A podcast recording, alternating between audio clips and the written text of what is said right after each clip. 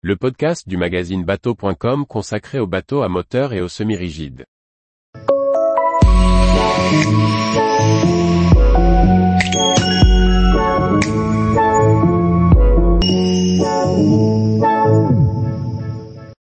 iField lance sa première annexe avec une propulsion électrique. Chef de rubrique bateau à moteur et course au large.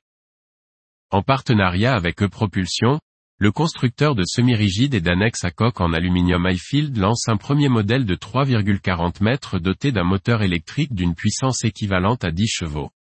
Le iField classique 340e est équipé d'un hors-bord électrique E-Propulsion Navy 6.0 Evo, de 6 kW, d'une puissance équivalente à 9,9 chevaux.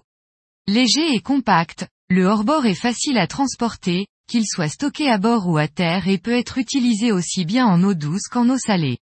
Comme le reste de la gamme Highfield, le CL340e est doté d'une coque en aluminium traité anti-corrosion. Sa robustesse lui permet d'être facilement débarqué sur la plage. Ses flotteurs sont au choix en nipalon ou en néoprène.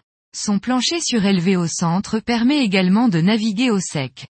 Avec ses 3,4 mètres de long et ses 1,7 mètres de large, le 340e accueillera confortablement jusqu'à 5 personnes. L'annexe est également livrée avec un banc amovible, un sac étanche, des rames et un gonfleur. À l'avant, un coffre permet de transporter les affaires au sec. Ce partenariat entre Highfield et E-Propulsion devrait perdurer puisque Mathilde Delfour, directrice générale de Highfield Europe, annonce des développements futurs à venir. Outre la robustesse, les coques en aluminium des semi-rigides et annexes de la large gamme du constructeur sont également recyclables. En intégrant la propulsion électrique sur ces annexes, Highfield explore de nouvelles opportunités pour rendre la plaisance un peu moins polluante. Tous les jours, retrouvez l'actualité nautique sur le site bateau.com.